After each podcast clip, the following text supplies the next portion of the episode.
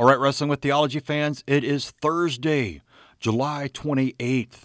So that means we are digging deeper into the Psalms. This week, looking at Psalms 113, 114, and 115. These are great Psalms leading up to the core Psalms, we could call them 116, 118, 119. These kind of form the core of the book of Psalms. And even in the arrangement of the books of the Bible and the chapter divisions, we have Psalm 118. Why would we consider that a core one? Because it is the middle chapter in the Bible. There are an equal number of chapters before it, equal number of chapters after it. There's a reason for that, and we'll get into that in a couple of weeks. But this week, we're looking at some of the shorter ones leading up to it. So let's go into Psalm 113. Praise the Lord. Praise, O servants of the Lord. Praise the name of the Lord. Blessed be the name of the Lord from this time forth and forevermore. From the rising of the sun to its setting, the name of the Lord is to be praised. The Lord is high above all nations, and his glory above the heavens. Who is like the Lord our God, who is seated on high, who looks far down on the heavens and the earth? He raises the poor from the dust and lifts the needy from the ash heap to make them sit with princes, with the princes of his people. He gives the barren woman a home, making her the joyous mother of children. Praise the Lord. So far, Psalm 113. We have some great pictures here in these few nine verses. But we see this come out to us, especially in verse 3. If you use the service of prayer and preaching in the Lutheran service book, you see this verse being used as an antiphon for the opening responsory in that service. From the rising of the sun to its setting, the name of the Lord is to be praised. Where is a place that is not to have the name of the Lord praised? Well, it doesn't exist where the sun shines. Anywhere the sun touches, that is a place where the name of the Lord is to be praised. Which is why, for all of the church's history, we have sought to go out to every nation and person on earth to deliver the good news of the gospel. Why? Because the name of the Lord needs to be praised from the rising of the sun to its setting. And again, the question, why? Well, the psalmist asks that question in verse 5. Who is like the Lord our God, who is seated on high, who looks far down on the heavens and the earth? Who is this God, this Lord that we are have his name praised in all the earth? Oh, he raises the poor from the dust, lifts the needy from the ash heap, to make them sit with princes, reminding us that no matter what our title might be in this world, we are all the same in the eyes of God. We are all on one level with God. Because, yes, the poorest of the poor, he may raise up to become one of the richest of the rich. We see that in Joseph, a poor slave brought up to be the vice regent of the kingdom of Egypt. He gives the barren woman a home, making her the joyous mother of children. And we have this again and again with Sarah, with Rebecca, with Hannah, Samuel's mother, with Elizabeth, John the Baptizer's mother. Uh, Samson's mother, as well, I believe, was barren before his birth. All of these women that God blesses after their period of barrenness with children. Now, no, that doesn't mean it always happens but the blessing of God is there for those who see it.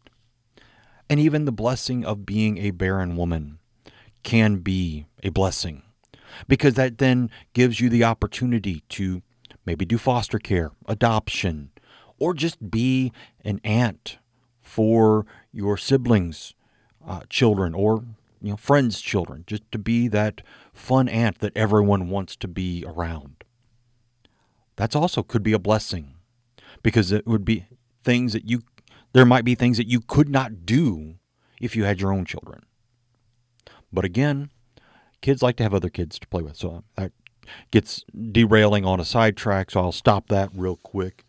And we'll move into Psalm 114, another short psalm, but one with great message. When Israel went out from Egypt, the house of Jacob from a people of strange language, Judah became his sanctuary, Israel his dominion. The sea looked and fled, Jordan turned back. The mountains skipped like rams, the hills like lambs. What ails you, O sea, that you flee? O Jordan, that you turn back? O mountains, that you skip like rams? O hills, like lambs? Tremble, O earth, at the presence of the Lord, at the presence of the God of Jacob, who turns the rock into a pool of water, the flint into a spring of water. So far, Psalm 114.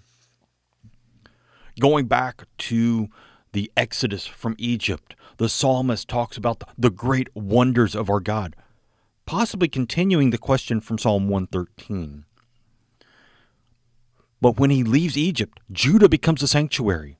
Jerusalem is where the temple of God would be, where the place where God calls his people together is.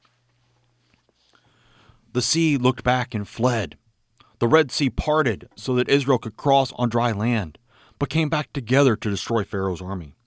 Jordan turned back, as Joshua led the people of Israel into the promised land.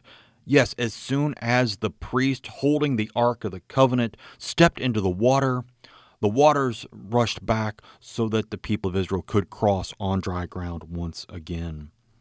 The mountains and hills skipping like rams and lambs. The armies of the nations around, as God sent forth his hornets as he promises to both Moses and to Joshua to drive out the nations in front of them, nations much stronger and greater in number than the Israelites. But God sends them into that promised land to eradicate those. Why? Because this is the promised land. This is the land that God had promised to Abraham and to Isaac and to Jacob for all of their descendants as an eternal inheritance. So, all those who are living in that land against the will of God, purposely striving against his will as well, tremble at his presence as he comes in to reclaim what he has promised to his people. Because this is also the God who turns a rock into a pool of water. As the Israelites twice in the wilderness complain about not having water to drink, God bringing water from the rock.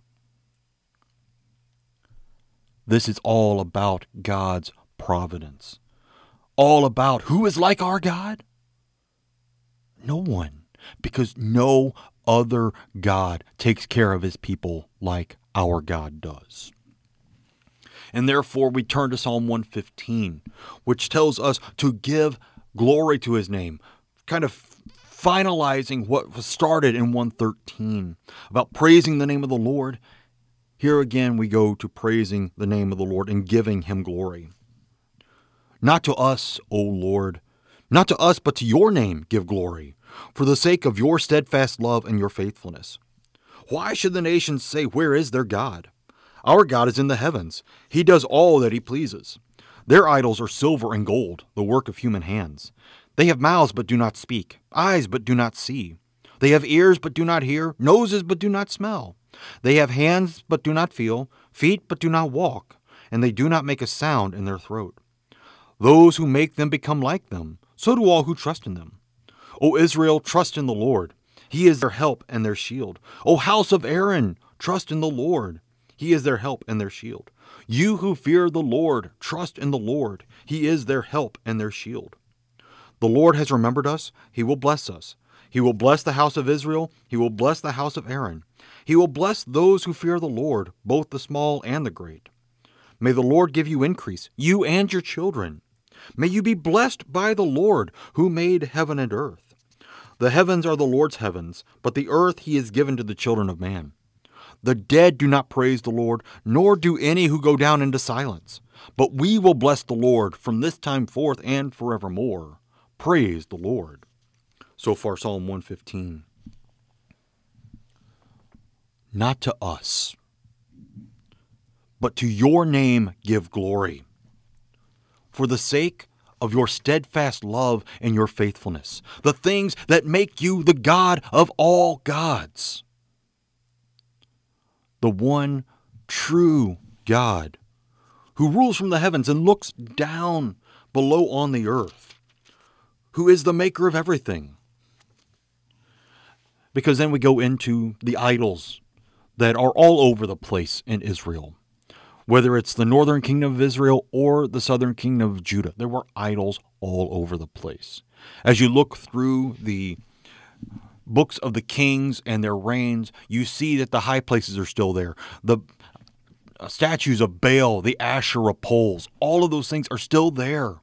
On occasion, like Hezekiah, will break them down, will burn them, but people will build them back up again because they want something that they can see.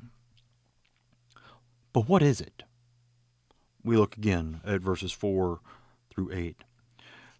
Their idols are silver and gold, the work of human hands. They have mouths but do not speak, eyes but do not see. They have ears but do not hear, noses but do not smell. They have hands but do not feel, feet but do not walk, and they do not make a sound in their throat. Those who make them become like them, so do all who trust in them. We have this again in Isaiah's prophecy in chapter 44, beginning in verse 9. All who fashion idols are nothing, and the things they delight in do not profit. Their witnesses neither see nor know that they may be put to shame. Who fashions a god or casts an idol that is profitable for nothing? Behold, all his companions shall be put to shame, and the craftsmen are only human. Let them all assemble, let them stand forth. They shall be terrified, they shall be put to shame together. The ironsmith takes a cutting tool and works it over the coals. He fashions it with hammers and works it with his strong arm. He becomes hungry, and his strength fails. He drinks no water and is faint. The carpenter stretches a line, he marks it out with a pencil. He shapes it with planes and marks it with a compass. He shapes it into a figure of a man, with the beauty of a man to dwell in a house. He cuts down cedars, or he chooses a cypress tree or an oak, and lets it grow strong among the trees of the forest. He plants a cedar, and the rain nourishes it. Then it becomes fuel for a man.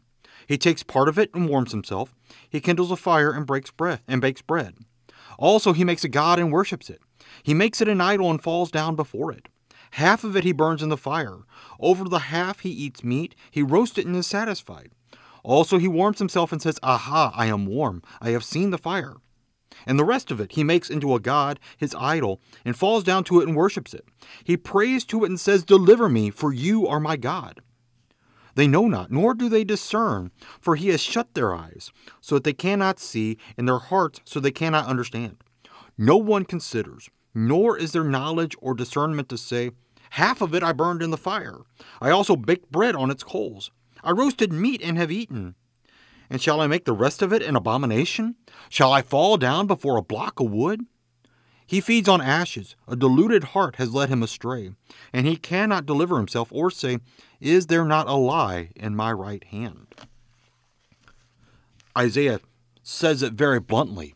You take half of a tree and you make it into firewood, and the other half you fashion into an idol and bow down and call it your God. What is the point? Why are you falling down to something that you created? because truly the Creator must be greater than the creation, because it was in the mind of the Creator that the creation came forth. And that's exactly what God says throughout the scriptures. It is the mind of God that created everything we see, that fashioned it just so, that gave it such the diversity that it has. And yet people would rather fall down to the creation than the Creator. Why? Honestly, because people prefer to have something they can see. They want something that is tangible, that they can hold in their hands, they can see with their eyes. Which is why it is great to have crosses and crucifixes in front of our churches that as the people are worshiping, facing the altar, listening to the sermon, they can see the cross right there. Because that is what we need to see. Yes, those crosses have been fashioned by men, but they have been blessed by the Lord who hung on them. All right, that's it for this week. I am Pastor Doug Minton, thanking you for being here to dig deeper into the Psalms this morning. Asking you to be here next time as we continue to get into the heart of the Psalms. And then by the end of the month, we will be into the longest psalm, the longest chapter in the entire Bible, Psalm 119, all about the Word of God. So I encourage you to continue digging deeper into the Psalms. On Mondays, listen to the confessional corners as we are getting into the catechisms this coming Monday, looking at the basics of the faith once again. Because even in the basics, and sometimes especially in the study of the basics, do we find what we need to wrestle with the theology around us.